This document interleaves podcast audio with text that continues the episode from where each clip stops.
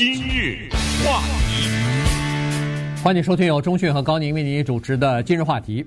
Tyler Sumlin 和这个 Jason Jarvis 两个人呢，是军队当中的铁哥们儿啊，他们两个人一起去阿富汗去这个。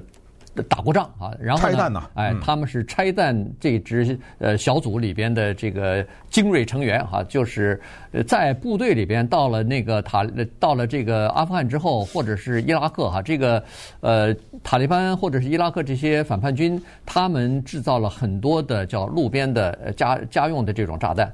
结果呢，造成了很多美美军的伤亡，所以专门有一支拆弹部队哈，就是每一个单位，呃，不管是连一级的、营一级的，他都有一些人是专门拆弹或者排除爆炸物的。那电影叫什么来着？奥斯卡奖最佳影片嘛？对，就是《Hurt Locker》。对，《Hurt Locker》就是拆弹部队哈，所以《The Hurt Locker》。对，他们两个人就是做这个工作的。战场本身就是一个相当血腥的地方，而且大家的神经是高度紧张，因为随时都有可能出现意外的状况，丧命或者是受伤。但是在战场当中，战争的状态当中，拆弹部队是叫做紧张当中的紧张哈，无时无刻，你只要一出去，一出了呃这个军营的门，每一步。都非常的要小心啊，所以因为你每一步走的可能都是那个专门挑那个有炸弹的地方你去啊，否则的话你怎么找得到？呃，就是这个阿富汗部的这个炸弹你怎么样去排呢？所以呢，他们两个人就在这样的一个呃情况当中啊，在这个生死相依的这个战争当中呢，发展出来。呃，非常深厚的兄弟之情啊，然后俩人已经变成无话不说的呃朋友了哈。这个不管是家里人家里的情况也好，是个人的志愿也好，你喜欢什么样的足呃这个运动也好，看什么电影也好，大家都知道。结果后来二零一七年的时候呢，这个呃 Sumlin 呢就退役了哈，回到他的家乡佛罗里达。但是他的那个哥们儿呢，还继续保留在军中。但是呢，他那时候他们两人已经早就从阿富汗回来了，回到美国来了。呃，这个呃，Javis 呢，他就在北卡州的 Ford Brax 呃这个呃这个军事基地吧，在军械库里边担任保管员。嗯，如果是一个电影的话呢，我们看到电影的第一幕是两个人在开车，这是二零一八年十一月某一天的夜晚。这个车在佛罗里达州的公路向德克萨斯州行驶，嗯，这一段车程是二十四小时。我们看到这个镜头是两个人在车里面在讲话，讲的话全都是轻松的话题，啊，全都是什么太太呀、啊，什么电影啊，呃，还有当年咱们在阿富汗的时候有一些什么经历啊，嘻嘻哈哈的。但是你看到他们两个人的表情啊，不轻松，他们试图用这个轻松的谈话呢。来化解心中的紧张，那么这个就是电影的。我们设想一下啊，这个第一幕啊，哗，这两人在那车这开着，两人聊天，可能收音机里还放点什么音乐。这时候，荧幕上出现一行字：几个月以前，哎，时间就倒回去了。那么倒回去了以后呢，我们听到的是这么一个情况：Jarvis 因为是在 Fort Bragg 北卡罗来纳州的军火库里面工作，他。在电话当中呢，就跟他在阿富汗的这个哥们儿啊，Tyler 呢就聊起来了，说啊，我发现有个生意挺好做的，我们这个军火库的管理啊，有一些漏洞，嗯，我可以有办法搞出一些军火来。这呢要提醒大家，这些军火是在任何枪店买不到的东西哈，对，包括炸药。手榴弹等等，这哪儿买去啊？夜视镜这些你都买不到了，不可能买啊！管得挺松的，我有办法搞到。可是我有个问题就是，我不知道怎么出手，我不知道谁要这些东西。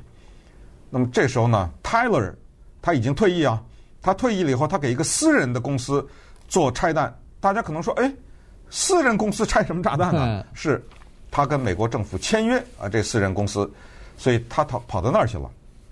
这个 Tyler 就说：“哦，呃，我有办法，我可能有点关系，我可能能出手。那么这个时候呢，Jarvis 就说：‘那咱们就来吧，我可以弄出来一些 C 四，这是一种炸弹，炸弹啊，炸药，我可以弄出来这个，我可以弄出夜视镜来，我可以弄出一些就是瞄准镜啊，就是有一些步枪的瞄准镜是在商店里不能买，反正都是一些军用的东西啊，还有一些呃机关枪什么，反正就是这种武器。那么干吧，这就是我们今天要跟大家讲的故事。这是非常不幸的事情，也是非常悲哀的事情。因为说实话，这两个人既然我们能讲他的故事，大家就知道已经发现了，对，已经抓起来了，已经判刑了。但是我们真的不希望这种人。他们曾经用生命捍卫美国的自由也好，或者你怎么说啊，跑到前线去。但是后来呢，也是因为人他自己本性的弱点，他实际没实际上没办法忍受这个诱惑，就像是一个保安人员看着一个珠宝店一样，嗯、对不对？到晚上关门的时候，他有办法，或者是他能够联系外面的人一样，他看到那些军火是他看到的一些财富，他看到这些可以变成现金。所以他们就真的下手了。那天晚上，二零一八年十一月的那个晚上，他们开车向德克萨斯州，就是装了满车的炸药、手榴弹、军火，去换现金去了。对，呃，要最后等于是把这笔交易等于是做成啊，所以拉着这些东西啊，军火的东西、装备什么的就去了。呃，据后来的法庭的文件是说，这一车上装的这些弹药啊，装的这些呃枪支啊。可以足够武装一个排，呃，很多的东西啊，所以呢，呃，这是这个情况。好了，那刚才说了，这个 Sumlin 他说他有个路子，他认识一个人，这个人呢叫做 Mr. Anderson 啊，这个 Anderson 呢也去过伊拉克，也去过阿富汗，也显然也是当过兵的，只不过他在军队当中呢。是叫做工程工程师啊，技术人，哎，技呃技术有点技术成分的这样的一个人。好，那这个人呢，他就说他有路子，因为他呢和墨西哥那面的人有关系啊，就是所以显然这些东西啊，他军队当中这些军火和枪支什么的，可能要卖到墨西哥去。我们都知道墨西哥。对美国的武器是胃口是很大的，几几乎是呃有什么东西都可以吃什么东西。注意，这个墨西哥是墨西哥帮派，没错，它可不是政府啊，是墨西哥的帮派或者是墨西哥的毒品，哎，就是毒枭贩子或者是走私集团，这些人他们的武装是非常凶悍的。有的时候我们在新闻报道当中，人都在说他们的那个武器比墨西哥军 军队还厉害，比墨西哥警察还厉害呢。原因就是走私了很多美国的一些武器到那儿去啊，所以呢。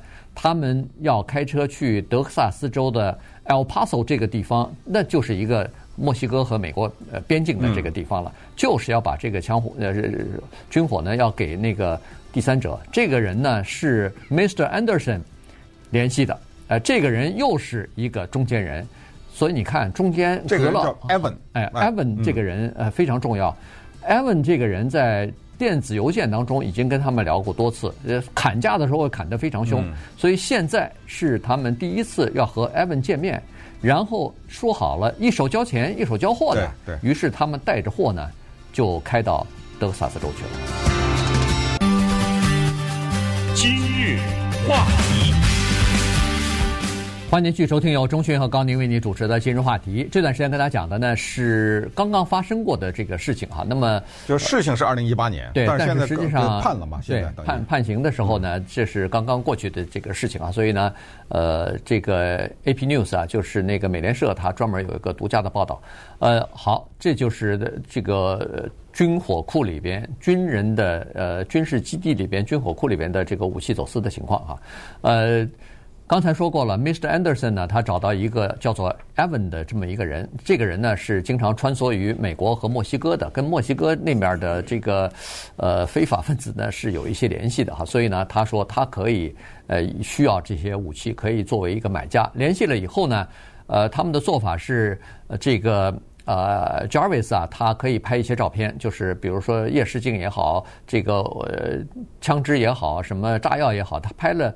照片以后呢，他有一个单子啊，清单哦，可以有哪些东西库存，然后呢就交给 Sumlin，Sumlin 呢，然后交给 Mr. Anderson，然后再交给 Evan，Evan。那么 Evan 看了以后说：“您的要价太高了，你我这一看明显这就是二手货用过的嘛，你干嘛要这么高的价钱呢？二十五万啊！啊，嗯，最后他们把这个整个的这一车的东西呢，原来他们是想要二十五万的，开价二十五万，但是经过几次的谈判之后呢，一下子把价钱呢砍了不少，七万五成交啊！所以这个跟他们的冒的这个风险来比，你根本就不成比例啊！这个冒这么大风险被抓住以后。呃，坐牢就是二十年。您这七万五千块钱，两个人再分的话，值吗？问题是他们看来实在是没有渠道，于于是呢，最后还真的同意了。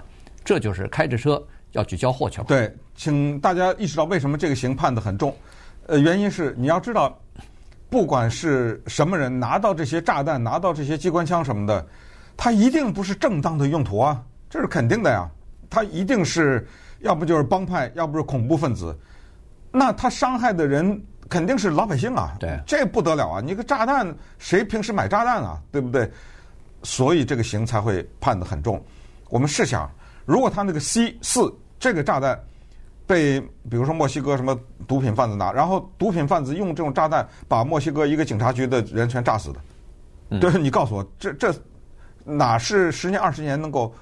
那个抵消的呀，对不对？嗯、对啊，所以这就是刑期很重，所以他们两个真的是胆子大的不行啊，也不知道为什么就缺这点钱呢，还是怎么着了哈？他们有这个环节，每一个都想办法了解的很清楚，包括 Anderson 也去过伊拉克，去过阿富汗，他们是工兵，什么都了解很清楚。唯一有一个人他们不是太了解，就是这个 Evan，也没见过面。正是这个他们不了解也没见过面的人，才是最核心的那个人，因为。他是美国联邦调查局的县民，显然他本身可能是一个帮派的人，嗯，他可能是在这个里面，但是同时呢，他跟美国政府的调查机构有着密切的关系。他和 Tyler，他和 Jarvis 之间，包括这个 Anderson 之间所有的通讯，他们照的这个照片，弄了些什么武器，怎么偷出来的，怎么讨价还价的。联邦调查局就像是坐在那屋子里一样，全都知道。所以当车经过二十四小时的旅程开到了 El Paso 的时候，这个时候这个 Evan 就真的露面了。他接待了他们，来，这儿有一个仓库空着的，请你们进来拿钱。嗯，带着他们进到这个仓库里，进到里面是美国政府的突击队啊。那都穿着 防弹衣的，拿着冲锋枪的突击队在那等着，请坐吧。对，这就是一个布好了陷阱了，就等着他们来了哈。所以来了以后，当然人赃俱获，全部抓了，抓了以后。当然，这个只是其中的一个部分。这实际上呢，就反映出来一个问题，就是说，美国的这个军队当中的管理啊，是有一些漏洞的。怎么能偷出这么多东西来？对，对不对？而且在军方毫不知情的情况之下，而且还有一个情况，就是退伍军人和现役军人之间，他们是有一些有组织的帮派犯罪的。所以这个呢，才是真正的关键啊。嗯、那么，呃，现在抓住他们了，抓住这一车的赃物了，但是。呃，这个联邦调查局也好，国土安全部也好，还有军方也好，都说这完全只是一个小角而已。他们丢失的东西，如果说是呃二三十万的话，这抓住的只是十分之一啊。所以还有一些东西都在外边呢。可是问题，这个 Sumlin 也说了，他说我的同伙还有六个人，呃，我的这个东西卖到不光是墨西哥，什么德克萨斯，什么其他的州啊，五六个州也都有呃销赃的这个情况。